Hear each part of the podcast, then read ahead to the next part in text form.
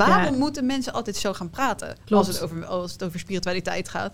Mijn zus die belde, je moet naar huis komen, want het, eh, echt, het loopt helemaal uit de hand. En ik flipte echt totaal. Wat helemaal nergens op sloeg. Ja, weet je, ik heb nu zoiets van, misschien is dit niet wat ik de komende tien jaar ga doen. Want die druk legde ik voor mezelf heel hoog. Zo van, weet je, nu is het goed, je bent nu 30.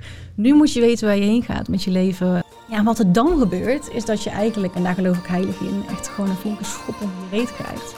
In mijn geval dus een burn-out. Ga ik die lange reis maken? Of begin ik een gezin? Vind ik deze baan nog leuk? Of ga ik toch mijn droom achterna? Ben ik eigenlijk gelukkig in mijn relatie? Of ben ik toch liever vrijgezel? In Dilemma's de podcast bespreken wij dilemma's die ons bezighouden. Want ook al heb je een dilemma, hoe zorg je dan voor dat je het heft in eigen handen neemt? Wij zoeken het voor je uit en geven tips aan de hand van gesprekken met experts en ervaringsdeskundigen. Ja, want eh Mas, gemberthee of muntthee? Nee, Anne, echte dilemma's.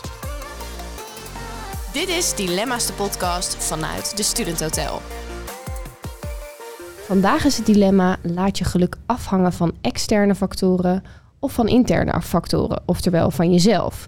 Het is een beetje de vraag: laat je anderen je geluk bepalen door pas tevreden te zijn als anderen dat bijvoorbeeld zijn, doordat je misschien gepusht wordt door je ouders om een bepaalde baan of studie te gaan doen, of laat je het helemaal afhangen van jezelf en je eigen keuzes?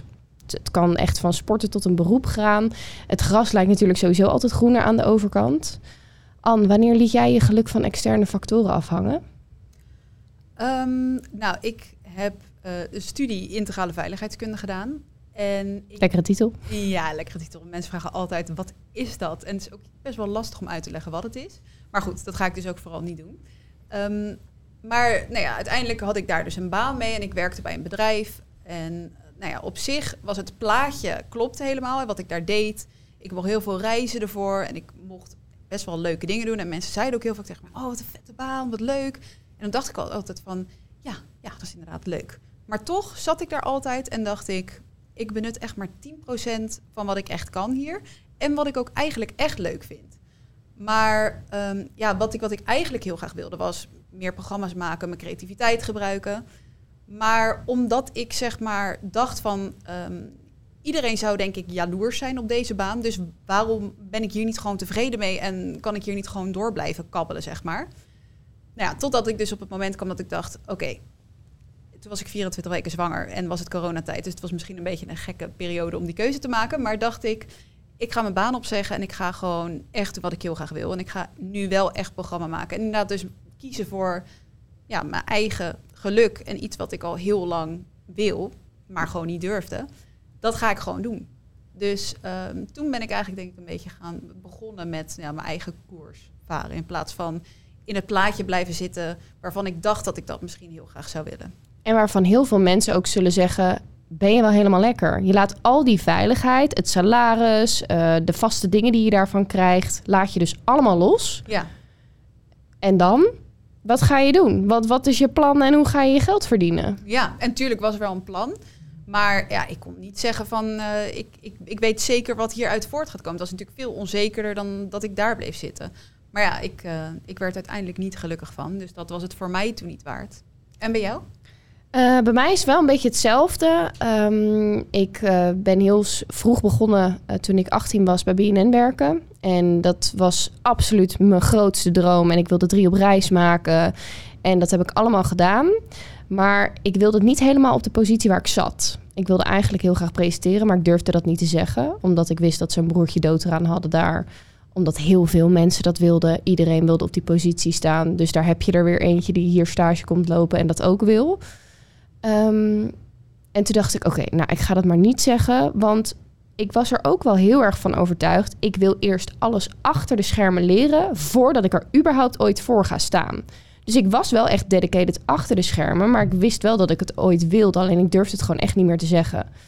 En ehm, op een gegeven moment kwam ik op de positie waar ik wilde staan. Dus ik kreeg programma's die ik echt heel vet vond om te maken. Maar ik was nog steeds niet helemaal happy, omdat het toch niet op de plek was waar ik eigenlijk wilde staan.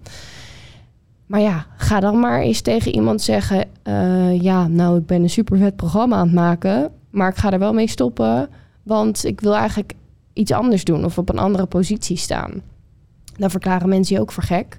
Dus het is wel een beetje hetzelfde verhaal. Ehm, maar bij mij zat ik dus zeker wel al in de scene waar ik wilde zijn. Dus echt het media en tv maken. Alleen niet op de, op de juiste plek, op de juiste functie eigenlijk. Ehm, en daar heb ik mijn geluk heel erg laten afhangen, ook van de mening van anderen. Dus mezelf heel erg beperkt door, de, door iets wat iemand anders vond. Dat het dus, waarom zou ik er niet voor mogen staan, zeg maar. Ja. En het leuke is dat ik zelfs met mensen met wie ik gewerkt heb, ook nu werk voor de camera. En dat ik er 100% van overtuigd ben ehm, dat ik niet arrogant ben of dat ik niet, eh, hoe zeg je dat?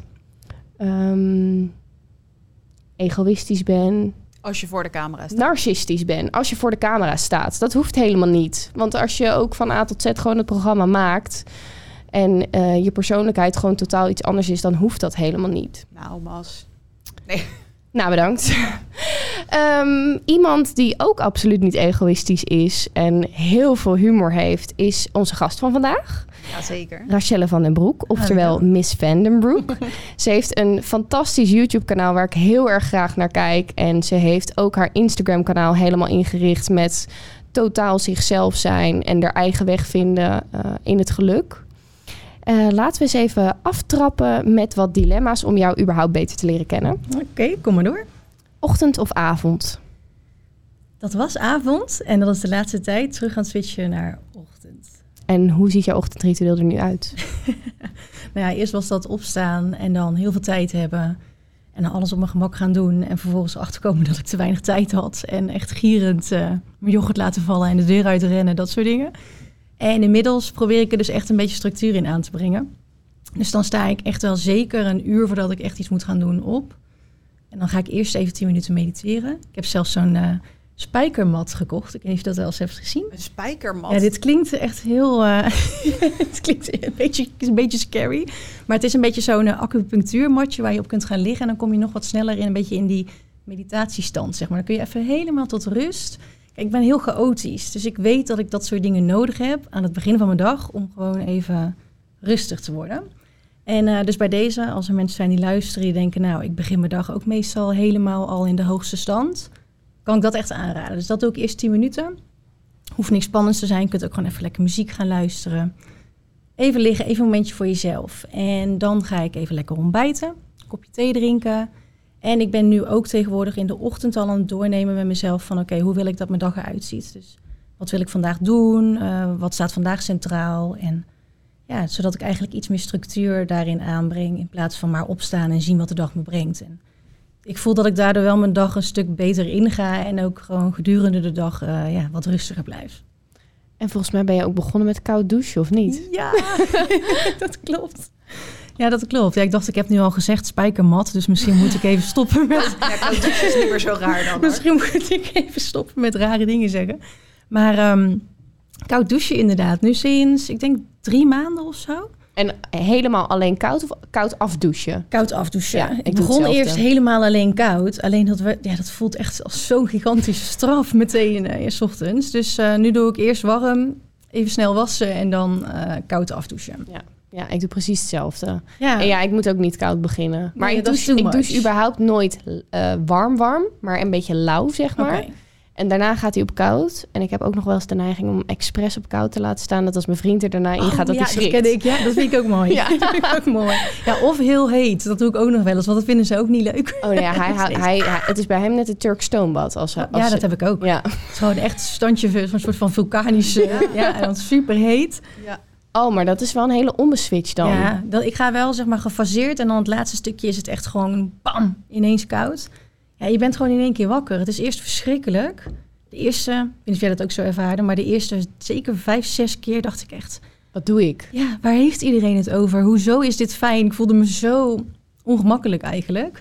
Maar dat gaat vanzelf weg. En daarna voel je je ja, euforisch. Is dat het juiste woord? Ik denk het wel, ja. Ja. ja. Je echt denkt van, En een beetje even zo'n shock. Bam! En wakker Precies, ben je. en wakker. Want dat kon normaal wel echt, ik denk zeker een uur duren. Zat ik echt een soort van apathisch voor me uit te staren. Totaal geen ochtendmens. En nu is het echt gewoon, goedemorgen, hier zijn we. Hello world! Ja, zeker. Dus als je 's ochtends opstartproblemen hebt, geef het een kans. Maar geef het ook wel echt een kans, want de eerste paar keren zijn de hel. Een soort nieuwjaarsduik. Ja, precies. Ja, echt. Ja, dat is wel mijn volgende ding. Dat wil ik nog wel een keer doen. Dat heb je net vergeten dan, want we hebben net het nieuwjaar gehad. Klopt, maar ik dacht ook een keer buiten in zo'n plas. Dat zie Ja. ik ook bij allemaal mensen voorbij komen. En En dan denk achter ik, ons is een plas, dus je zou er straks even go. in kunnen springen. Heel leuk voor de challenge. Ja. oh my god, misschien wordt dat wel de challenge. Oh, laten we hopen van niet. Ehm, hardlopen of wandelen? Mm, zeker wandelen. Ik doe wel aan hardlopen, maar niet omdat ik het nou zo leuk vind. Dus dan kies ik altijd voor wandelen. Eh, samen of alleen? En deze vraag heb ik omdat je alleen op reis bent geweest. Aha. Hmm, ja, ik vind het ook wel een heel mooi dilemma. Omdat ik denk dat het ook wel een thema is voor mij. Dat ik heel vaak dingen altijd samen wilde doen. En ik eigenlijk pas sinds anderhalf, twee jaar echt heel veel dingen alleen aan het doen ben. Hmm, ja, ik kies uiteindelijk wel voor samen. Maar ik vind het wel heel belangrijk om ook alleen oké te zijn. Ik denk dat dat iets is waar je wel eerst naartoe moet werken. Voordat je echt voor dat samen gaat. Heel mooi gesproken. Ik ben het daar helemaal mee eens. Eh, loondienst of ondernemen? Ja, het is grappig, want in al deze thema's ben ik steeds ehm, een beetje van het een naar het ander aan het gaan. Ja, ik was altijd in loondienst. Ehm, ik ben inmiddels voor mezelf aan het starten als copywriter, dus ik ga nu eh, ondernemen. Alleen moet ik zeggen, ehm, ik denk dat ik een beetje van beide misschien het allerleukst zou vinden. Want ik merk wel dat alleen maar de hele tijd alleen werken en jezelf draaiende houden, helemaal in een tijd zoals deze, dat je niet echt naar buiten kan, merk ik dat ik het ook alweer een beetje mis soms. Om Ja. in het team te werken. Maar voor nu gaan we eerst focussen op eh, mijn bedrijf van de grond krijgen. En eh, wie weet wat er daarna gebeurt. Nice. Ja, ik vind het sowieso al super vet. Juist, jij hebt het afgelopen jaar heel veel verschillende dingen, eigenlijk een soort switch gemaakt in heel veel dingen. Ja, en dat je hier gewoon voor jezelf voor hebt gekozen, daar vind ik echt heel vet. thanks. Ja. Ja, het, het heeft eh, wel wat gekost, maar heel veel ervan geleerd wel. En ja, ik ben wel blij met de richting waar het nu heen gaat. Goed zo.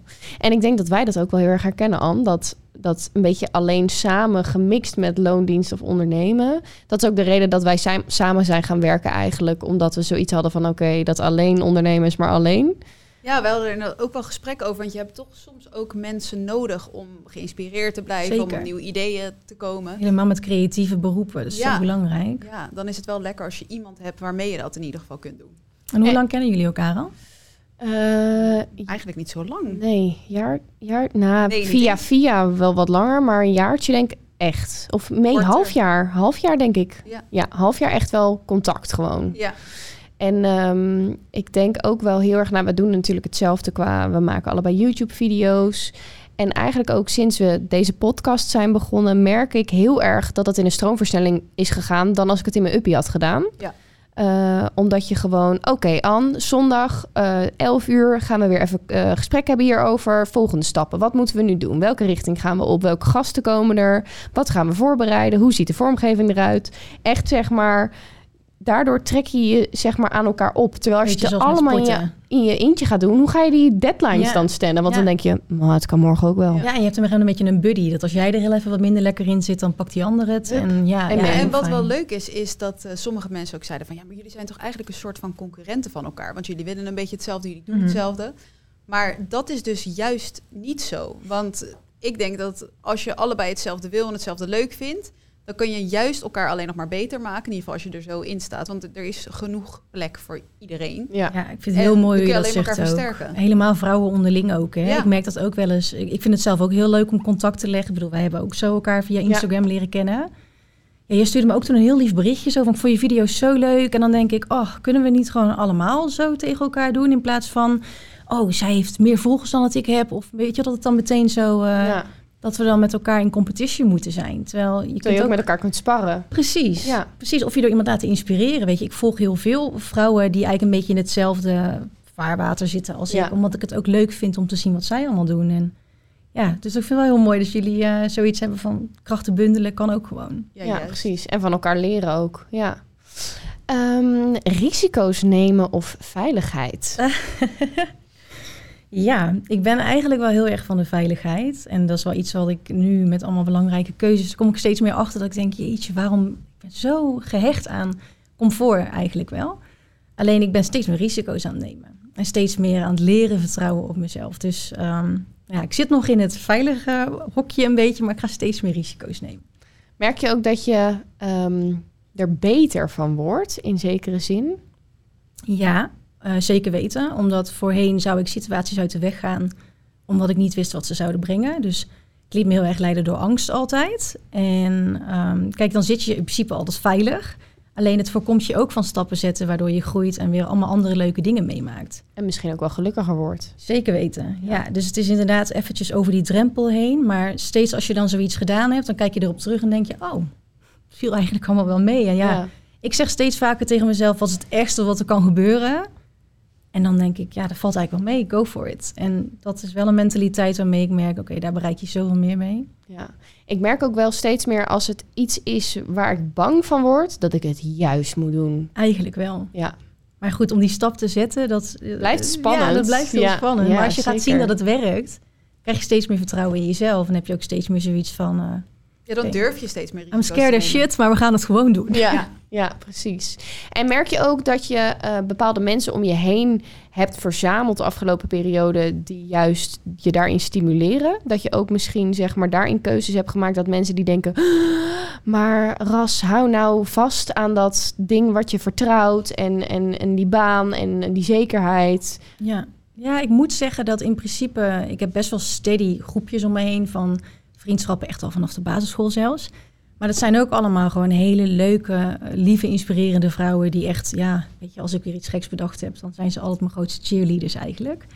Wel merk ik dat ik ook wel online best wel wat uh, nieuwe vriendschappen heb uh, opgedaan. Van ook vrouwen die hetzelfde pad bewandelen, waarbij ik merk van ja, die staan toch ook wel echt vooraan te cheeren als ik ergens mee aankom. Het enige wat ik soms lastig vind is misschien wel um, met familie. En um, ja, weet je, als mensen gewoon nog... Kijk, we komen gewoon een beetje voort uit... Als je kijkt naar onze ouders, dat zijn generaties die beslissingen namen op basis van hele andere dingen. Dus toen ik mijn moeder bijvoorbeeld belde... Mijn moeder is een schat van een vrouw, maar wel nog heel erg van... Uh, ja, geen oude schoenen weggooien voordat je nieuwe hebt. En zou je nou die baan wel opzeggen? Want ja, wie weet waar het je brengt. En ja, dat, ik denk niet dat je dat mensen kwalijk kan nemen. Alleen uh, dat is wel iets waarbij ik merk dat ik daar steeds meer moeite mee krijg. Want ja, dan blijf ik zitten. Maar dan zit ik er daarna na een paar jaar nog, terwijl ik helemaal niet blij ben met waar ik zit. Dus dat probeer ik wel een beetje. En hoe sterker je wordt in je eigen overtuiging en je eigen vertrouwen, hoe meer ik op zo'n moment ook kan zeggen van, uh, ja, nou, ik snap dat jij er zo over denkt. Maar, en dan toch mijn eigen stappen zet. En, en geloof me, het komt altijd goed. Precies, precies. Maar dat merk ik wel. Ja, als je dan even lang met dat soort hè, uh, mensen die er zo over denken, erover praten, dan word je wel sneller weer angstig. En ik ben wel blij dat ik daarin steeds meer uh, toch mijn eigen pad durf te kiezen. Ja, is dat iets waar je je eerst door tegen hebt laten houden? Ja, dat denk ik wel. En ook, ja, ik, ik ben altijd een beetje ehm, dat ik denk van, komt het dan echt vanuit hen helemaal? Of is het ook iets wat gewoon echt in mij zit? Want um, ik denk dat we toch ook wel grootgebracht zijn met een bepaald plaatje. Jij had het net ook al over van, nou, dat plaatje wil je niet van afwijken. Nou, in mijn geval is dat ook wel dat heel veel mensen een vaste baan krijgen. Vervolgens gaan ze een mooi huis kopen en uh, aan kinderen beginnen. En dat dat een beetje dan de koers is die je, die je dan zou moeten lopen in het leven. En dat vond ik ook lastig om los te laten. Dus toen bij mij, even denken, ik denk nu zo'n twee, drie jaar geleden. Want ik was ook heel netjes dat pad aan bewandelen waarvan ik dacht dat dat verwacht werd. En wat ik eigenlijk zelf ook wel dacht dat ik dat wilde. En ineens dacht ik, mm, wacht even, dit is eigenlijk helemaal niet wat ik wil. En dit gaat mij helemaal niet meer geluk brengen. En om daar zeg maar van weg te lopen, dat was wel echt heel zwaar. Dat vond ik heel moeilijk. Hoe merkte je dat dan? Dat je dacht van, dit is eigenlijk helemaal niet wat ik wil? Ja, bij mij is het dus uiteindelijk, en dat zou ik niemand aanraden, maar wel echt in een, eh, in een burn-out uh, terechtkomen heeft voor mij. Oh ja? Uh, ja. Toen zijn alle stop, stoppen doorgeslagen, om het zo maar te zeggen. En wat was dat dan wat die burn-out veroorzaakte?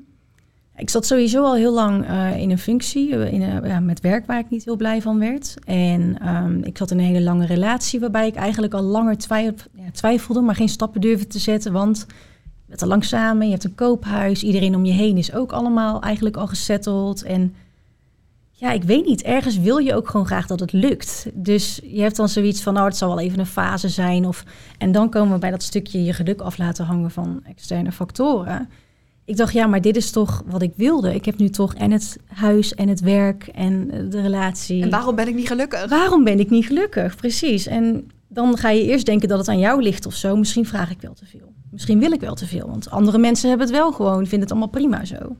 En nu weet ik steeds meer van, ja, nou ja, misschien vraag ik wel te veel, maar als dat is wat jij wil, dan moet je daarvoor gaan. En ik heb dat heel lang niet onder ogen willen komen. Ja, wat er dan gebeurt, is dat je eigenlijk, en daar geloof ik heilig in, echt gewoon een flinke schop onder je reet krijgt. In mijn geval dus een burn-out. En uh, ja, dan moet je uiteindelijk wel al die dingen onder ogen gaan zien. En dan heb je geen andere keuze dan echt stappen te gaan zetten. Eigenlijk waarin jij mentaal niet kon zeggen: ik kap overal mee, gaf je lichaam fysiek aan. Dit is het moment dat je echt even andere keuzes moet gaan maken. Precies. Want als je dit langer door blijft hakkelen, zeg maar ermee, dan gaat het je niet brengen waar je wil zijn. Dan komt het echt niet goed. En dat begon echt met kleine dingen. Ik begon me overal voor te verslapen. Ik voelde me echt heel vaak niet lekker. En wij dan, kijk, iedereen is wel een keer down, maar dat werd steeds vaker. En ik denk dat ik mezelf steeds weer, en dan kom je terug op dat je een leven hebt zoals wij dat hebben nu in deze leeftijdsfase. Kijk, nu gedurende deze periode iets minder, maar heel veel afleiding. Super druk sociaal leven. Dus ik bleef maar doorgaan op die razende trein, weet je wel. Van nou, oké, dit, is, uh, dit is wat ik wil. En hup, gewoon doorpakken. Gaat het even niet, schouders eronder door. En ja, op een gegeven moment begon dat af te brokkelen. En heb ik echt periodes gehad dat het gewoon echt, echt niet meer ging. Gewoon ook op energieniveau niet. Ik had gewoon nergens meer de energie voor. En dan ben je echt genoodzaakt om uh, verandering aan te brengen. En ik merk wel, kijk, ondanks dat het niet fijn is dat het in zo'n extreme mate slecht met je gaat, heeft het me wel echt ineens de ogen geopend. En ik weet ook echt van dat gaat niet meer gebeuren. Dus ergens is dat ook alweer fijn of zo, want het heeft me wel echt uh, heel veel gebracht. Ja, want hoe ging dat dan? Jij kreeg die burn-out en toen moest je dus wel. Wat, wat ben je toen gaan doen dan? Ja, nou, het begon eigenlijk met um, ik denk dat ik er al langer in zat. Ik vind altijd burn-out ook wel een beetje zo'n moeilijk woord. Weet je, van wanneer zit je daar dan wel in en wanneer niet. Ik bedoel, sommige mensen komen echt hun bed niet meer uit. Dat was in mijn geval gelukkig niet zo. Alleen het begon met, uh, met werk, dat ik dacht van ja, ik wil dit eigenlijk niet meer. En toen ging mijn relatie over en dat was best wel een moeilijke periode. Heel veel gedoe en het huis verkopen. Dus toen had ik nog even die overlevingsmodus, want dat moest allemaal geregeld worden en het moest allemaal gefixt worden. Dus dan heb je ineens een soort energie om dat allemaal te doen. Precies, dus dat, ik ben nog even zo doorgegaan en daarna was het ineens bam. Toen kon ik er niet meer onderuit. Ik stond op een gegeven moment ook in de supermarkt, ergens in een, in een, in een gang. Stond ik zo mee te kijken, dacht ik, ja, waarvoor ben ik hier ook alweer naartoe gelopen? En merkte ineens dat ik het gewoon een beetje kwijt was. En dat vond ik best heftig. Dacht ik, hé, dit gaat niet goed. En toen durfde ik ook pas aan te kaarten op mijn werk van luister, dit is nu al enige tijd zo. En ik denk als ik nu niet op de rem trap, dat ik dan echt gewoon uh, nog verder van huis ben.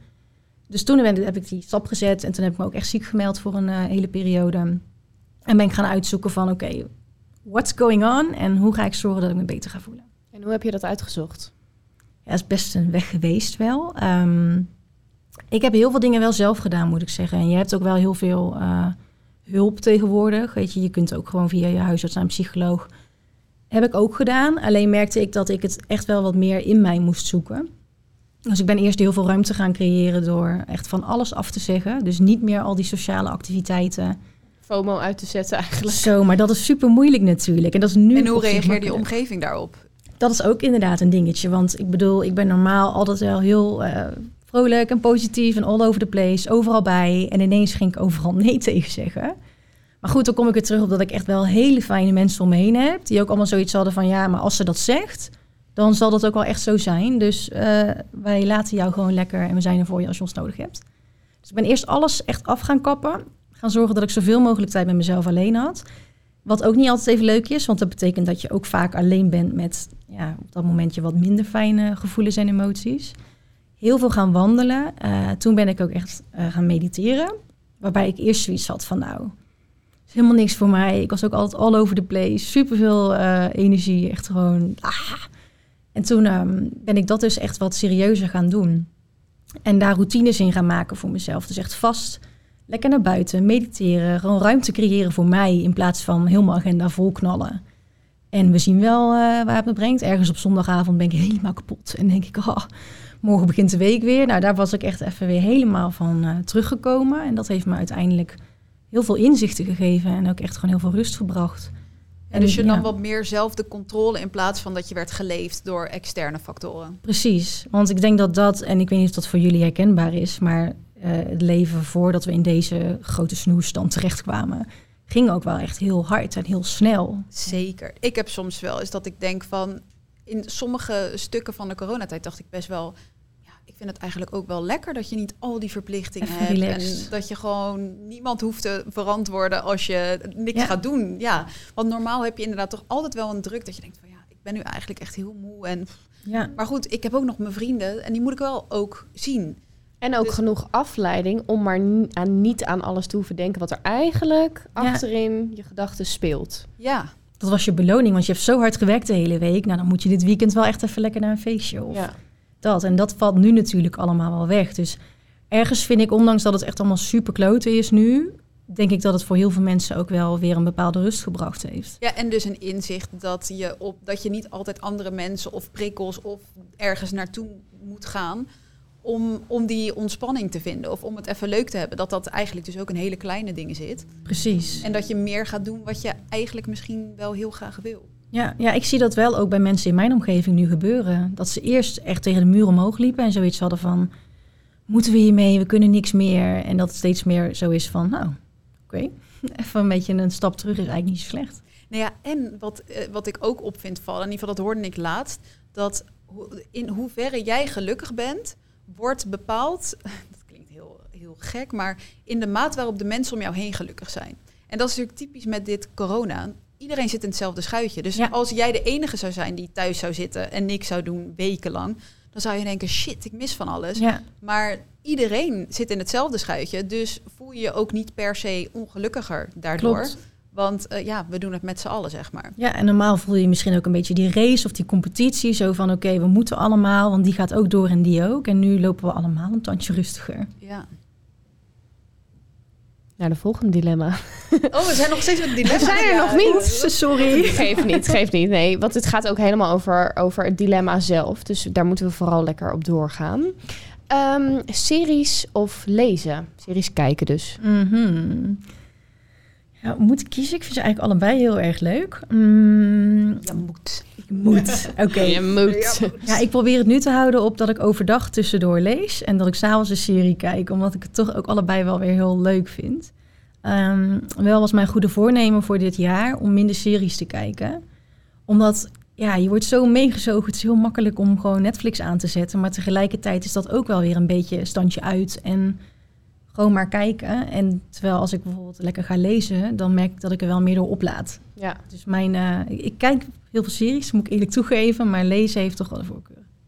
Ik merk ook heel erg, ik was eh, afgelopen drie weken, denk ik, was ik een serie aan het kijken.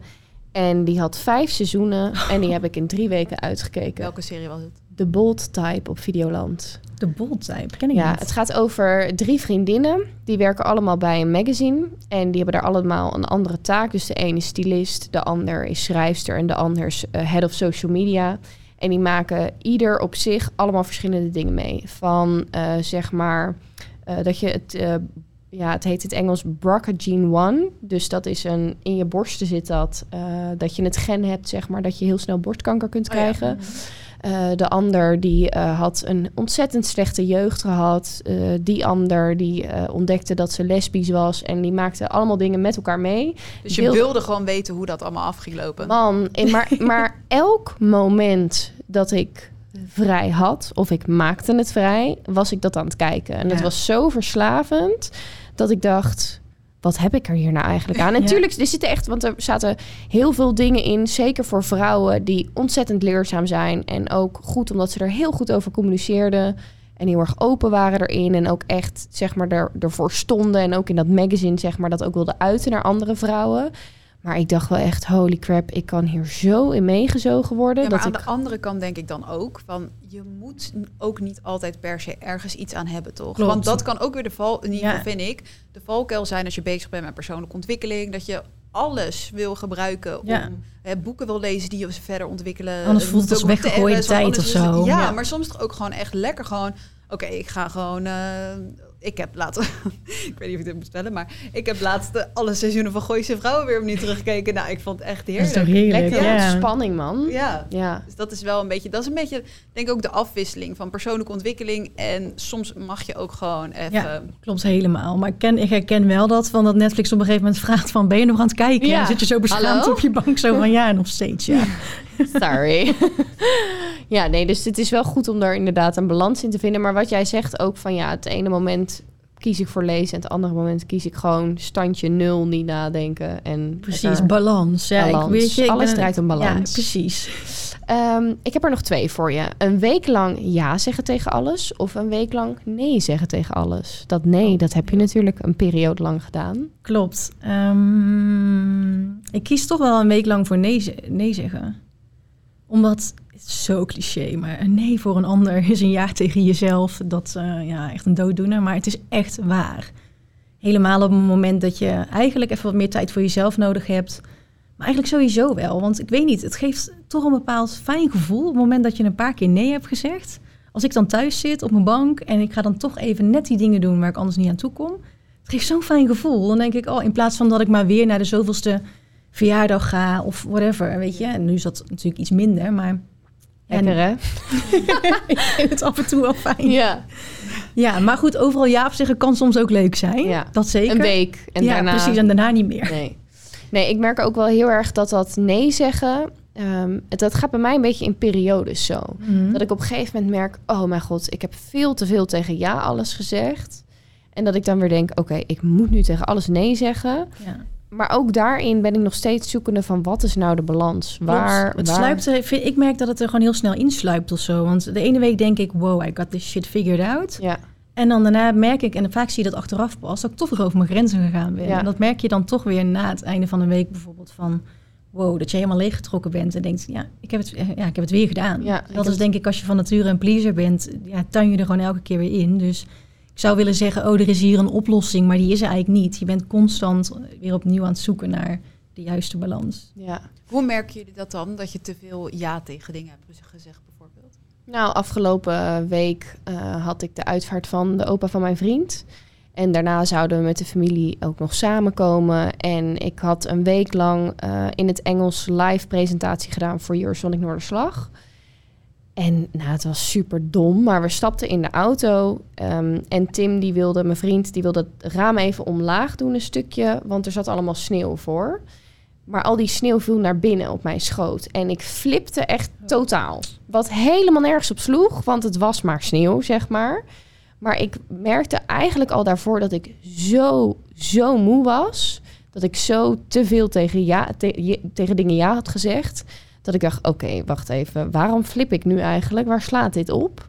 Dat ik even een momentje met hem alleen nam en dat ik zei... ik moet echt naar bed nu. Ik moet gewoon gaan slapen. Ik zei, ik kom, kom daarna waarschijnlijk wel weer. Maar ik kan even niet meer. Ik ben echt op, want ik reageer normaal nooit zo. Dus Ja. Ik moet even op de rem En dan is het toch wel weer, net op, het moet Net- toch elke keer weer Eigenlijk klappen. net te ver, ja. dat, ja. Dus het is toch soms lastig te herkennen van Ja, wanneer ja, het je lullige nou- was dat ik dat dus wel had. Maar je kon, er, gewoon- je kon het niet meer terugdraaien. Ehm, Je kon het niet afzeggen. Of Nee, in ieder geval, ja. het kon, en aan de andere kant, waarom zou het niet kunnen? Maar voor Ja. jouw gevoel niet. nee, en ik merk en ik denk ook, ik wilde het heel graag, maar er zat ook een stuk spanning bij. En daarvoor had ik ook veel dingen gepland. En, en dan zeg ik er, ah, ik had dit en dit en dit eigenlijk niet moeten doen. Oh ja, en, dus, en dan zegt Tim, oké, maar ga dan eens opschrijven voor jezelf wat je dan wel echt wil doen en wat je dan eigenlijk dus niet wil doen. En ga dan ook weer nee daartegen zeggen. Ja. Dus ik heb ook meteen actie ondernomen en tegen een van mijn opdrachtgevers gezegd, oké, ik wil wel voor jullie blijven werken, maar die opdrachten die helemaal aan de andere kant van het land zitten, die, dat, dat kan ik nu eigenlijk even niet erbij hebben. Want Gewoon dat, eigenlijk grenzen stellen. Ja. ja. ja, Hoe merk Precies jij dat dan? Dat je, dat je net even te ver bent gegaan? Ja, eigenlijk precies hetzelfde. En soms lukt het me wel om net op tijd erbij te zijn. Ehm, wat, mij wel, wat het voor mij makkelijker maakt, is dat ik nu steeds vaker probeer in te checken. Gewoon bijvoorbeeld op zondagavond. Of dat kun je ook op twee weken voorhand doen. ehm, om alvast te gaan kijken naar je planning, naar je agenda, de dingen die je wilt doen. En ik probeer echt zo min mogelijk te plannen. Dus ook met, eh, met vriendinnen of met vrienden of whatever. Of je plant het en dan maak ik er een soort van conceptdate van. Dan kan het zijn dat ik gewoon nog een dag van tevoren af ga zeggen. En dan heb je dat wel alvast ingebouwd.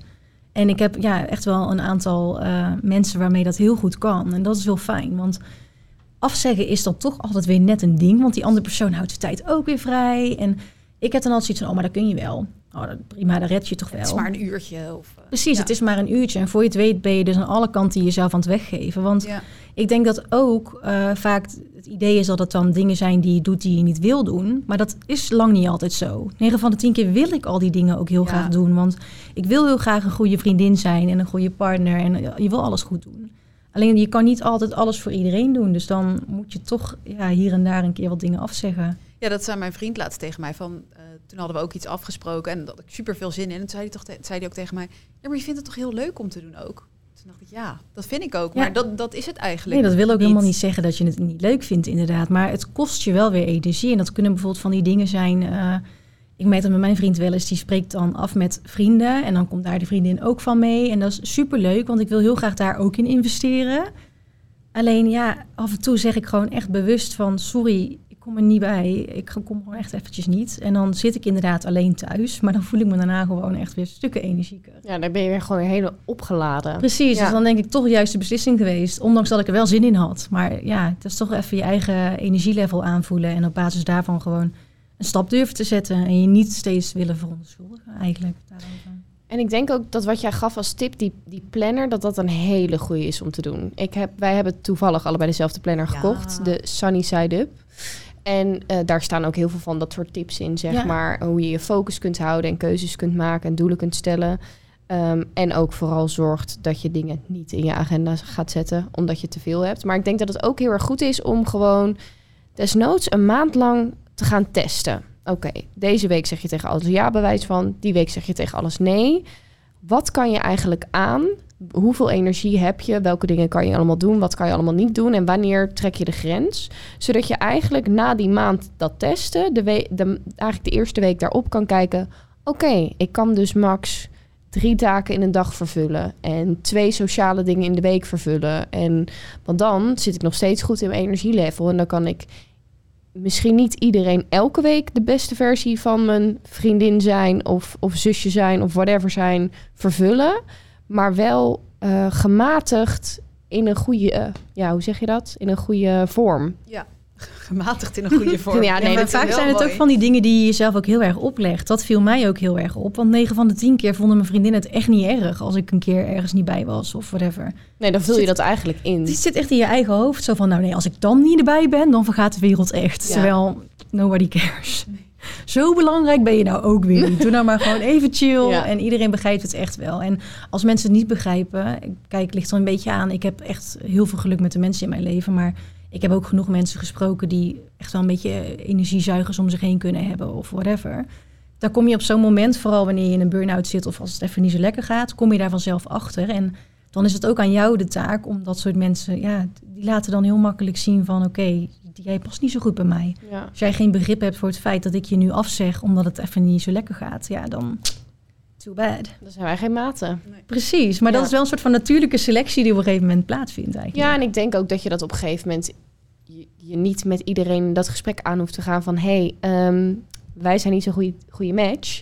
Maar dat je dat gewoon langzaam een beetje zo laat Nee, gaan. Dood laten bloeden. Ja, dat klinkt wel. heel lullig, maar ik denk ook dat, eh, dat het niet altijd, want dan moet je weer een soort bonje gesprek gaan hebben. Ja, maar ja, aan de ene kant inderdaad wel. En het ligt er ook aan met wie het is. Maar ja, dat het is klopt. wel altijd een afweging dat ik denk, ja, moet je het altijd dood laten bloeden? Of kun je ook gewoon zeggen van, ja, ik merk dat wij niet meer helemaal matchen.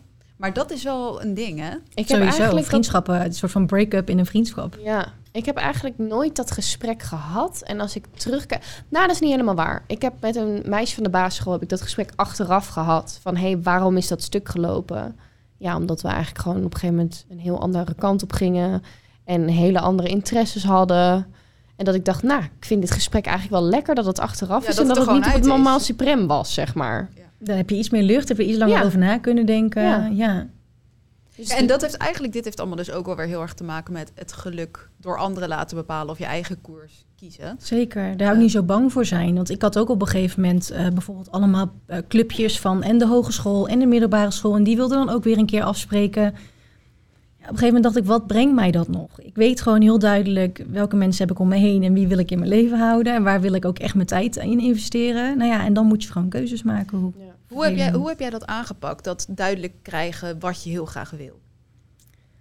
Ja, dat is eigenlijk iets wat heel organisch verlopen is. En waar ik nu heel erg achter kom, is dat ehm, je bent op zoek naar, oké, wat is mijn koers? Wat wil ik gaan doen? En ehm, ik legde daar zoveel druk op voor mezelf. Dus dan moest ik het weten. Terwijl nu is het voor mij oké als ik het niet weet. Alleen is het wel belangrijk om gewoon een stap te zetten. Maakt eigenlijk niet zo heel veel uit in welke richting. En voor mij, om het even concreet te maken, was het dus bijvoorbeeld op werkvlak uh, dat ik me afvroeg van wat wil ik nou precies. Nou ja, je kunt sowieso al beginnen door te stoppen met de baan die je niet leuk vindt. En weer ergens anders verder te gaan op een andere plek. En uh, dat brengt je uiteindelijk wel weer waar je naartoe moet. En voor mij heeft het bijvoorbeeld, um, ik zou op een nieuwe plek gaan werken in kijken, afgelopen augustus. Eigenlijk nadat je terugkwam van je reis, toch? Ja, ja. ja ik had een Daar gaan we het zo over hebben. Ja, ja, nee. Ik kwam inderdaad terug van mijn reis. Ik zou beginnen bij um, een nieuwe, weer corporate functie. Uh, ja, harde, lange uren werken en lange dagen van huis zijn. En dat ging uiteindelijk door de coronacrisis niet door omdat het een bedrijf was in marketing, events. Nou, gewoon een sector die ontzettend hard getroffen is natuurlijk. Dus mijn contract werd ontbonden. Nou, normaal zou ik dan echt ja, daar super van uit me doen zijn. En echt zoiets hebben van waarom ik en waarom gebeurt dit. En ik merk dat ik er nu zo anders in stond. Tuurlijk, je mag even balen, want hè, het leek me super leuk om daar te gaan werken. Maar ik kreeg meteen het inzicht van oké, mm, waarom gebeurt dit? Misschien was het toch niet helemaal de plek voor mij. Want ik stond eigenlijk op het punt om weer volle bak in een soort baan te duiken als waar ik daarvoor eigenlijk ook een soort van in zat. En waardoor je in een burn-out bent geraakt? Precies. En dan gelukkig wel, wel echt bij een heel erg leuk bedrijf. Maar ik had een beetje zoiets van, hmm, misschien moet ik hier nog even iets beter over nadenken. En um, ja, toen is eigenlijk het balletje gaan rollen om dus echt uh, zelfstandig als copywriter een uh, business op te zetten. In plaats van maar weer volle bak in loondienst te gaan. Dus ja, weet je, ik heb nu zoiets van, misschien is dit niet wat ik de komende tien jaar ga doen. Want dat, die druk legde ik voor mezelf heel hoog. Zo van, weet je, nu is het goed, je bent nu 30. Nu moet je weten waar je heen gaat met je leven. Of, maar nee, ik heb nu zoiets van, ik zet nu deze stap. Ik vind het leuk, ik krijg er energie van. Misschien denk ik over een jaar of twee jaar of drie jaar van, nou, ik wil toch weer iets anders. Maar datgene wat ik nu gedaan heb, brengt me, hebt, datgene wat ik nu gedaan heb, dat brengt me toch weer een stap dichterbij ja, waar ik moet komen. En daar heb ik nu meer vertrouwen in. Dat is wel heel mooi, dat je dus niet... Kijk, heel veel mensen denken natuurlijk, nou, als ik dan 30 ben, dan heb ik dan, dan dat bereikt, en dan moet ik het helemaal beter. Dan zit ik bij een baan. en nou ja, dat is de baan waar ik de rest van mijn leven blijf. Dan heb ik een huis, daar blijft de rest van mijn leven wonen. Maar dat hoeft natuurlijk allemaal helemaal niet. Hoe oud je ook bent of wat dan ook. Je kan altijd veranderen. En dan kan je wel een, een tienjarenplan maken. Maar je weet helemaal niet wat er tussentijds gebeurt of wat je, gaan, wat je wil gaan doen. Ja. Precies, en ik denk dat dat wel, en voor mij is dat best wel een openbaring geweest, om in ieder geval die druk van mezelf af te nemen. En misschien is het ook niet uh, je droombaan waar je dan hierna aan gaat beginnen, maar ik geloof wel dat als je maar stil blijft zitten, dan gebeurt er echt helemaal niets. En dan, ja, uiteindelijk dooft ook, doof jij ook uit, zeg maar. En waarom moet je ook altijd een, de, een twee, een drie, een vijf, een tienjarig plan hebben? Ja. Want over een jaar sta je misschien wel heel anders in het leven. Ben je misschien wel weer zwanger? Uh, ben je wel misschien weer in loondienst? Nee, ja, maar ik bedoel, je staat elke keer eigenlijk in een heel ander punt van je leven. En misschien wil je dan wel weer heel iets anders dan wat je nu wilt. Dus waarom zou je Klopt. zo ver vooruit plannen? Ja, en dat komt dus voort uit dat we onszelf opleggen dat we zekerheid nodig hebben. Ja. Alles wat daar buiten valt vinden we eng. En dat is een soort van programmaatje. Waarbij ja, het, het kost best wel veel tijd om dat te rebooten en om dat af te leren eigenlijk. Ja, en dat, dat is eigenlijk ook weer allemaal verwachtingen creëren. Die, die je zelf alleen oplegt. Die je zelf oplegt en die heel vaak ook alleen maar tegen kunnen vallen. Klopt, je maakt het jezelf in ieder geval niet makkelijker mee. Nee. Jij wilde wel iets over die reis weten, toch? Ja, laatste vraag is dat. Oh, voor de dilemma's. Ik bemoei me er even mee. Nee, nee, nee, geeft niet. Um, de vraag was Thailand of Den Bosch. Thailand, daar ben jij naartoe op reis geweest. Ja, en klopt. als ik me niet goed, of als ik me wel niet goed. goed vergis, wilde ik zeggen. Als ik me niet, uh, als ik me niet vergis, moest je daar eerder van terugkomen. Ja, klopt. Um, en Den Bosch is natuurlijk je hometown. Ja, ja, ja. Nou ja, weet je, ik kies sowieso voor Den Bosch. Um, dat zou, laten we zeggen, zo'n zes, zeven jaar geleden anders zijn geweest. Ik heb nog een tijdje in Amsterdam gewoond. Ik heb altijd in Utrecht gestudeerd. Dus ik was altijd een beetje... Den Bosch voelde altijd te klein of zo voor mij. Want ik wilde naar andere, grotere steden en hoe ouder ik word, hoe meer ik Den Bosch ga waarderen. En echt denk van, ja, dit is gewoon echt mijn stad, mijn plek. Ik heb uh, hele fijne vriendengroep om me heen. Die wonen ook allemaal daar. Dus ehm, nog steeds heel reislustig wel, dat moet ik er wel bij zeggen. Want ik uh, had ja, de droom om dus te gaan reizen. Ehm, ik ben ook al vaak op reis geweest, maar dan wel steeds een maand.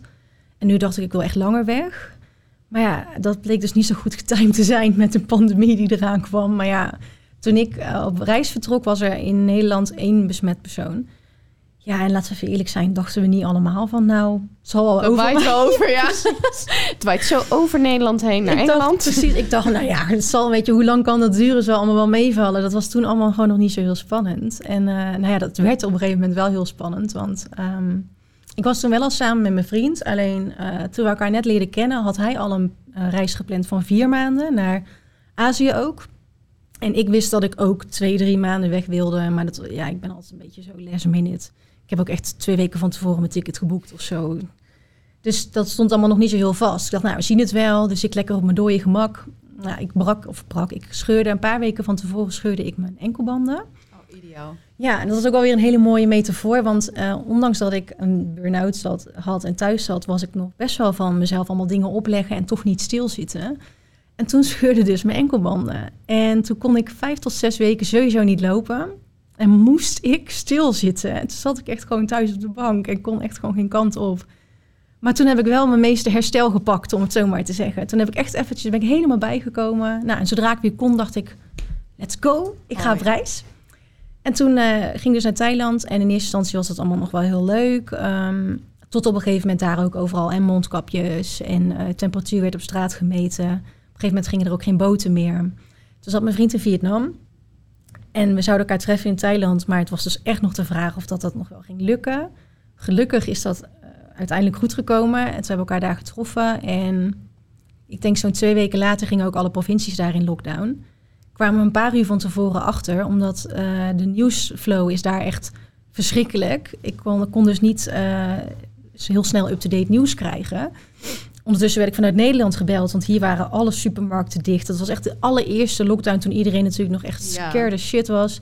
Mijn zus die belde, je moet naar huis komen, want het, eh, echt, het loopt helemaal uit de hand. En, nou, dan kan je ehm, niet meer terug. Toen dacht jij, nu moet ik wel eh, Precies. terug. Precies, toen hadden we echt een beetje zoiets van, oké, dit is niet oké. En ehm, toen ben ik terug, eh, teruggevlogen naar Nederland. En eh, nou ja, dat was mijn, mijn mooie reis. Dus ja, Den Bosch kies ik dan toch maar, want ik kan nergens anders heen. Maar die reis ga je nog afmaken. Dat komt Ja, goed. staat zeker op de planning. Zodra het weer mag, dan eh, wil ik heel graag wel weer eh, zo'n mooie reis maken. De reden dat ik dit, die laatste dilemma had, was omdat eigenlijk ongeveer rond die tijd jij ook begon met vloggen. Mhm. Dus jij ook heel erg jouw reis, jouw kwetsbaarheid, alles wat je mee hebt gemaakt, eigenlijk direct op camera vastlegde. Ja. Wat maakte het dat je dacht, dit is het goede moment, laat ik die camera erbij pakken? Ja, ook dat is best wel eh, natuurlijk verlopen. Want ehm, toen ik thuis zat, begon ik me op een gegeven moment... Ik, eerst had ik natuurlijk dan die periode van hè, bezinning en alles afzeggen en niks doen. Maar op een gegeven moment krijg je je energie weer terug... en dan moet je dat natuurlijk ook alweer een beetje kwijt. En ehm, ik deed al heel veel op Instagram, altijd stories maken. Ik kreeg er altijd zoveel leuke reacties op. En dan zeiden mensen, ja, je moet echt gaan vloggen. Maar ik vond vloggen ook altijd zo... Ik weet niet of jullie dat ook hebben, maar zo van... ik ben een vlogger. En vlog, ik, Er hangt een hele negatieve er hangt sfeer zo'n negatieve sfeer omheen. En ik vind het ook niet, ik vind het ook niet zo'n fijn woord. En ehm, dus ik lachte dat altijd een beetje weg. Maar ja, toen zat ik thuis en ik had al die gevoelens. Merkte ook wel van, ik ben echt niet de enige die dit heeft. Laat ik een vlogcamera kopen. En ehm, ja, laat ik het gewoon gaan vastleggen. En het begon een beetje voor mezelf eigenlijk. Als een soort van videodagboek. Het klinkt misschien een beetje... Ja. Nee, niet zo, niet zo downplayen. Niet zo downplayen. Zo, het liefdagboek. Zo klonk het een beetje. Nee, Ik dacht, ik ga dit voor mezelf filmen om te kijken van, nou, hè, of er vooruitgang in zit. En ook gewoon om het van me af te praten. En ehm, nou ja, naarmate ik daarmee bezig was, dacht ik, nou, ik voel me eigenlijk wel gewoon best comfortabel om dit te delen. Nou moet ik wel zeggen dat de eerste keer dat je een video uploadt, vond ik wel echt zo... vond ik heel spannend. Ehm, maar goed, dat is een proces. Dat zullen jullie de eerste keer dat je de camera pakt. Weet je, als je jezelf terugziet op beeld of je jezelf hoort, komt er ook echt bloed uit je oren. Denk je, oh my god, praat ik zo? dus dat was wel even een proces. En ehm, nou ja, toen dacht ik, ik ga die video's op YouTube eh, knallen. En dat werd heel goed ontvangen. Ook echt wel door heel veel gelijkgestemden. Ook mensen van onze leeftijd die een beetje dezelfde struggles ehm, hadden. En daardoor ben ik ermee doorgegaan. En ja, op een gegeven moment wordt het een beetje onderdeel van. Ik deed gewoon elke dag eventjes of om de dag. Moet ook niet een moedje worden natuurlijk. Dus het was niet al iets wat je al langer wilde om te doen. Dit was gewoon Ja, iets wat eigenlijk echt heel spontaan niet. ontstond. Eigenlijk niet. Nee, ik wist wel dat ik het leuk vond en ik deed het dus al een beetje met mijn telefoon. Maar echt een vlogcamera kopen, dat, ik ben zoals ik al zei redelijk impulsief. En toen dacht ik, ik ga het nu gewoon doen. En toen ben ik het gaan doen. En het, eh, ja, ik vond het zo leuk. En er werd zo leuk ook op gereageerd dat ik het eh, vol ben blijven houden. En ja, zo'n reis ook, dacht ik, ja, dat is natuurlijk ook leuk. Ook voor mezelf om later terug te zien. En op een gegeven moment, zonder dat het dus mijn intentie was... Kijk, je krijgt natuurlijk best veel reacties. Want de video's die ik uploadde waren ook wel ja, soms best emotioneel. Dat heel echt- kwetsbaar, heel open. Ja, vooral in het begin. Want toen zat ik echt letterlijk gewoon met mijn ziel onder mijn arm thuis. En ik voelde me ook inderdaad gewoon heel kwetsbaar. En alle dingen die je normaal om je heen, weet je wel, je maskers, die de dingen die je om je heen buiten en je hele, ja, weet niet, je hele houding, dat was bij mij gewoon echt, ja, naked eigenlijk. Zo voelde ik me ook. En zo ben ik ook gaan filmen. En dat werd heel goed ontvangen, maar ook wel weer als een soort van prestatie. Zo van, wow, dat je dat durft om jezelf zo te laten zien. En dat motiveerde me eigenlijk alleen nog maar meer. Omdat ik wist dat, dat ik niet uniek was hierin. Ik wist gewoon, zoveel mensen lopen hiermee. Alleen niemand durft het dus blijkbaar te zeggen. Dus als het dan nodig is dat iemand zijn mond erover opentrekt... eh, ja, dan eh, doe ik het wel. Was je bang in het begin om, ze- om jezelf zo kwetsbaar op te stellen? Ehm, ja, en dat was met name... eh, ik heb namelijk ook een fragment er op een gegeven moment in verwerkt... voordat ik mijn vlogcamera had gekocht. Want die kringen zijn nog best wel duur. Toen deed ik dat eh, met mijn telefoon. En toen had ik een video opgenomen. En dat was redelijk kort na mijn eh, break-up. Dat ik eh, op kamer zat. En ineens het besef had van... dat plaatje, weet je wel. En het koophuis en de relatie. En alles is nu afgelopen. En dat maakte me super verdrietig en super bang. En dat heb ik gefilmd. En toen moest ik ook een beetje huilen. En dat ik zei van ja, heel mijn plan is in duigen gevallen. Wat moet ik nu doen? En ik keek dat terug. En het is best moeilijk om dat van jezelf terug te zien. Want ik was wel echt op dat moment heel kwetsbaar. En toen dacht ik, fuck it. Nee, ik ga dit er gewoon in stoppen. Dus dat heb ik dan met terugwerkende kracht in een van mijn eerste vlogs eh, geëdit.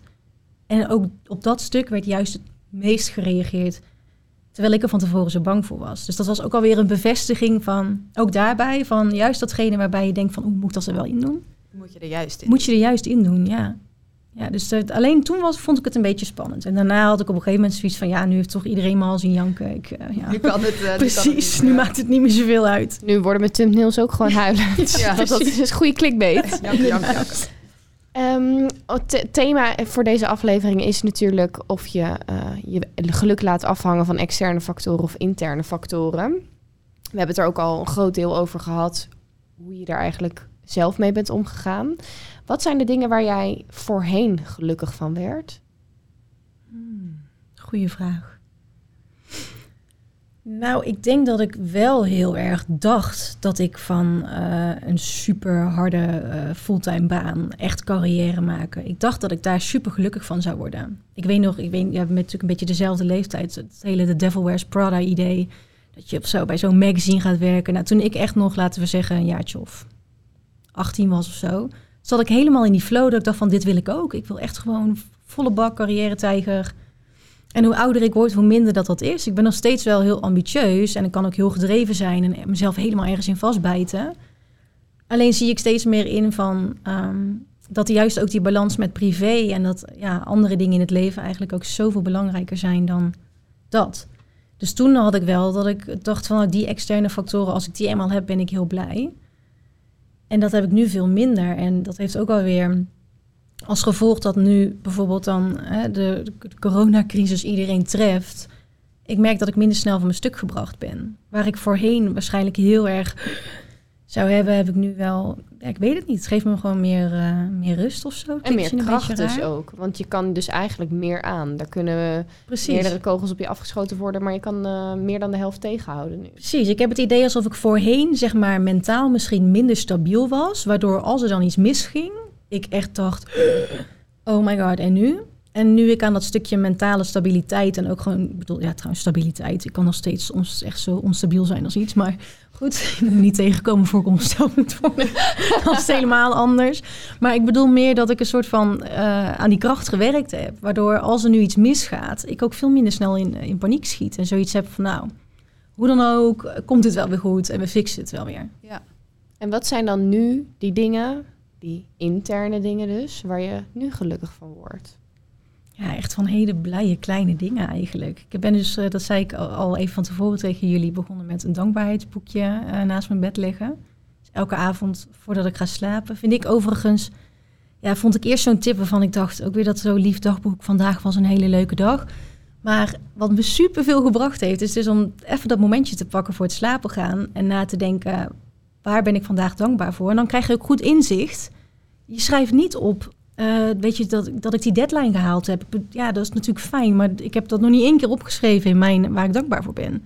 Het is toch elke keer of die wandeling, of een eh, natte kus van een van mijn neefjes, of weet je, dat ik eh, lekker gegeten heb met mijn vriend of iets leuks heb gedaan. Dat, dat zijn toch de dingen waar je geluk uit haalt.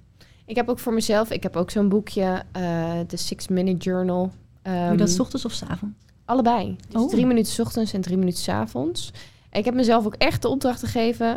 Elke maand mag ik niks twee keer opschrijven. Oh, dat is een hele goeie, want Ja. je valt wel snel in herhaling. Ja, Nou ja, en inderdaad dat het de hele kleine dingen zijn. Dat, dat had ik van tevoren ook niet verwacht. Want ik doe dit nu samen met mijn vriend. Doen we altijd voordat we gaan slapen, vragen aan elkaar.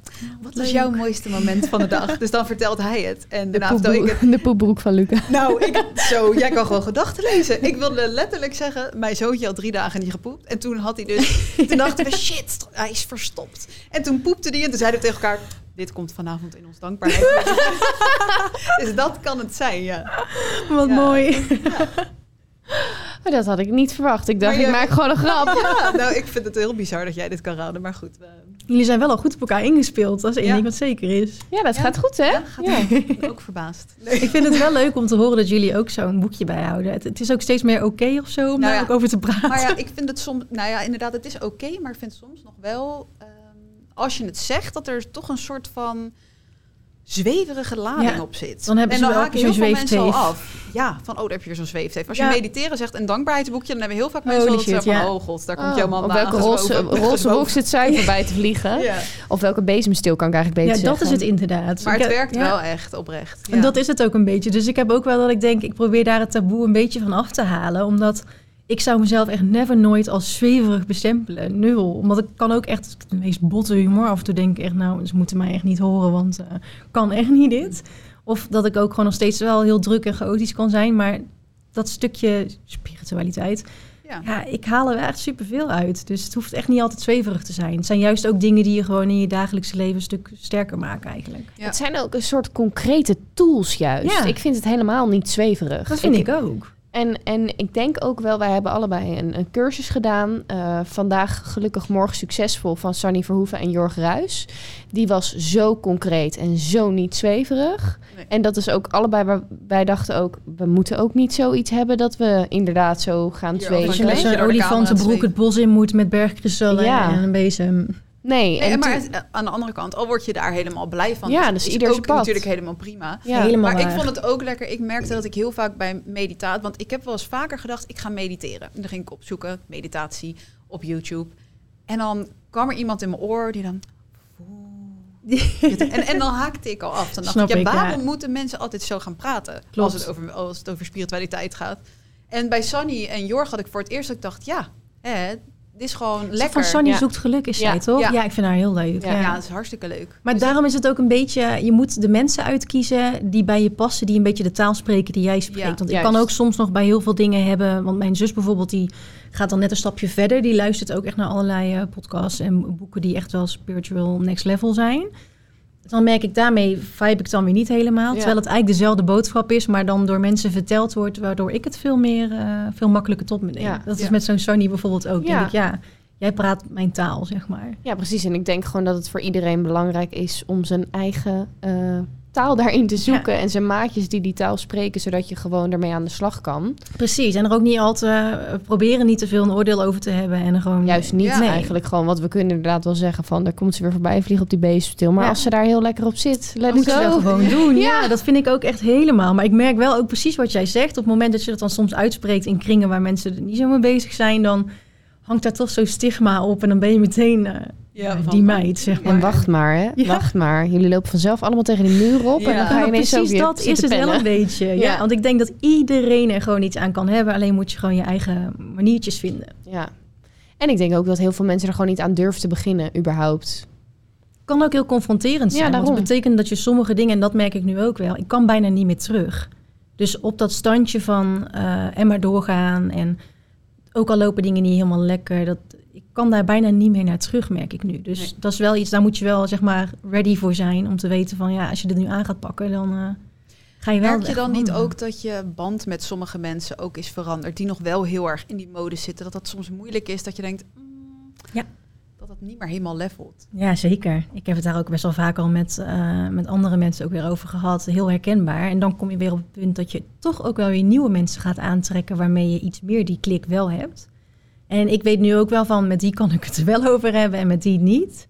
En dat is ook prima, Ja. weet je. Soms moet je ja, dat niet bij bepaalde mensen allemaal gaan zeggen... want dan ben jij daar heel enthousiast over... en dan stop je al jouw energie in daarover vertellen... terwijl die andere persoon heeft zoiets van... ja, maar ik wil dit helemaal niet. Dus Nee. dus dat herken ik wel. En daar pas ik mijn eh gesprekstof ook wel op aan. Ja. We gaan over naar de concrete tools. Want aan het e- eind van elke aflevering heeft onze gast een challenge voor ons. Die er eigenlijk voor moet zorgen dat we aan de slag gaan met het dilemma. In, eh, in dit geval dus eh, haal je je geluk uit externe factoren of uit jezelf. Rachelle, welke opdracht of challenge heb je voor ons bedacht?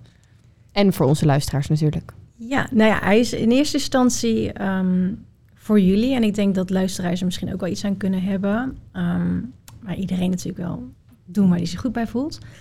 Ik wilde aan jullie vragen. ehm, ik heb onlangs een brief soort van voor mezelf gemaakt. Lekker cliché aan het einde van het jaar. Zo van hoe gaan we het nieuwe jaar in? En ehm, toch ik daar even behoefte aan. Dacht ik wil even ehm, voor mezelf goede voornemens opschrijven.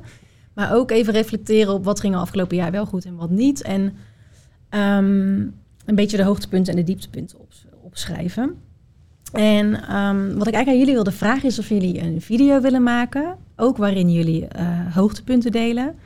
Maar dus ook echt de dieptepunten. En dan ook wel gewoon in detail. Want het valt mij nog steeds op, vooral online, dat we grotendeels alleen maar onze successen en onze hoogtepunten delen. En ja, ik weet niet. Ik merk gewoon dat dat vooral nu. Vind ik dat af en toe een beetje lastig. Want je gaat dan op Instagram kijken en je ziet eigenlijk alleen maar de leuke dingen uit iedereen's leven. En dat legt de druk een beetje hoog. Ik weet niet of jullie dat ook zo ervaren. Ja, ik denk het wel. Ik heb toevallig een video gemaakt, eigenlijk waarin ik het jaar reflecteer. En ik merkte heel erg dat ik het super moeilijk vond om het te zeggen, omdat ik inderdaad dus niet wil dat mensen denken: "Oh, heb je haar weer met een gezeik of er moeilijkheden. Terwijl ik aan de andere kant, ik kijk ook naar die video's waar mensen vertellen wat, wat voor shitjaar het voor hun is geweest. Of op wat voor vlakken dat zo is. En dat geeft je toch ook wel weer een beetje dat je denkt van, oh hè, ik ben dus niet de enige. Ja, precies. Want eh, daarom dacht ik, vind het ook wel leuk om het aan jullie voor te leggen, omdat jullie natuurlijk ook allebei vloggen.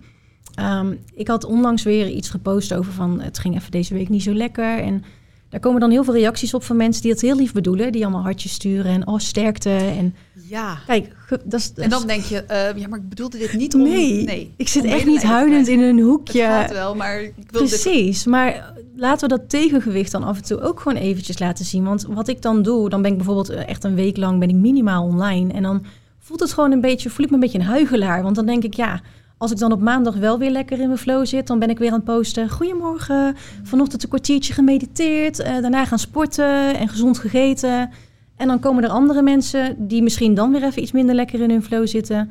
Openen Instagram en zien weer alleen maar hoe happy, fantastisch. Happy me, ja. Precies, terwijl, ja, en dat, het is ook een challenge aan mezelf uiteraard, omdat je wil niet weggezet worden als die, die jankert die de hele tijd op Instagram loopt te zeiken. Ik Alleen- vind Ja, het maar een hele leuke challenge. Ja, en, Het, en, het, en het stomme is dus ook dat ik denk, ik kijk zo graag naar jou. Ook de hoogte en de dieptepunten. En toch vind ik het zelf moeilijk. Dus ik, ik ga absoluut die uitdaging aan. Ik denk dat het voor mezelf heel goed is om dat te doen. Ja, ik, eh, nou ja, ik, ik moet hem wel aangaan, want anders zou het een beetje raar zijn. Dus ik, nee, ik doe het niet, jongens. nu Ik moeten jullie wel. Ja, maar daarom dacht ik ook van, misschien kunnen jullie je hier wel in vinden. Want je wil zeg maar een realistisch beeld laten zien. Alleen je wil ook inderdaad, wat jij net zei, dat mensen niet denken van, oh heb je haar weer. Ja, Precies, Ja. dat is een beetje de balans. precies. Ja. Nou, leuk. Heel leuk. Challenge accepted. Ja, Gaan ja ik ben echt heel erg benieuwd wel naar eh, wat, eh, wat er bij jullie uitkomt. Nou, ik eigenlijk ook wel. ja. Leuk. Leuk. Gaan we mee aan de slag? Gaan we mee aan de slag. We komen bij je terug. Nou, ik wil je sowieso onwijs bedanken. We hebben het uur heerlijk volgeluld. We zitten er inmiddels al overheen.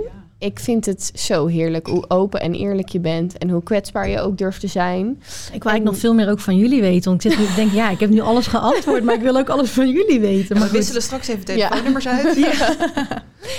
Ehm, nee, maar het is ook absoluut, denk ik, voor ons een inspiratie om, eh, om daar ook mee aan de slag te gaan. En dat ook meer te zijn. Ook vooral omdat ik er absoluut achter sta dat we dat moeten doen. En daar moet ik dan ook zelf mee beginnen Ja, natuurlijk. maar dat is zo lastig om dan het spits daarvoor af te moeten bijten. Maar anders dan verandert het niet. Het is echt nog Precies. maar een handje vol. En dan heb ik het We gevoel een dat... goede reden. Ja, en als mensen het laten zien, dan is het vaak ook weer altijd een beetje net tussen de lijntjes of zo. ja. Ja. Dus, Dus we gaan echt even helemaal lekker janken. diep. Ik wil jullie zien janken. Janken, janken, janken. Ja. Oh. gaan we doen. ja. Ik ga het gewoon proberen. Proberen te janken. Ik ga gewoon proberen om in dat gevoel te gaan zitten van mijn dieptepunt van vorig jaar. En het dan echt te gaan vertellen. Met of zonder rollende tranen over de wangen. Oké. Ja, nou, ik, doe het niet zonder. Ehm, jullie kunnen Rachelle volgen, zowel op Instagram als op YouTube. At Miss Van Den Broek op zijn Ja, Engels. Dus met de E op Van en Den Broek. En dubbel O.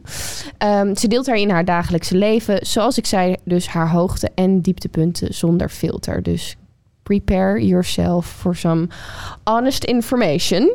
Ehm, lots of jokes. Precies, ja, want ze is ook echt mega grappig. En dit keer niet per se een podcast met allemaal grappen om Nee. te gaan tappen. Zijn jullie niet teleurgesteld Nee. dat ik niet zoveel nee, grapjes heb nee, gemaakt? helemaal niet. Ben ik ineens helemaal serieus saai wijf? Nee. Nee, ben je absoluut niet. En dat gaan jullie ook zeker terugzien als je haar kanalen gaat checken. Eh, jullie heel erg bedankt voor het luisteren en kijken naar deze aflevering. Deel deze podcast met je vrienden, familie, ooms, tantes, nichtjes, neefjes.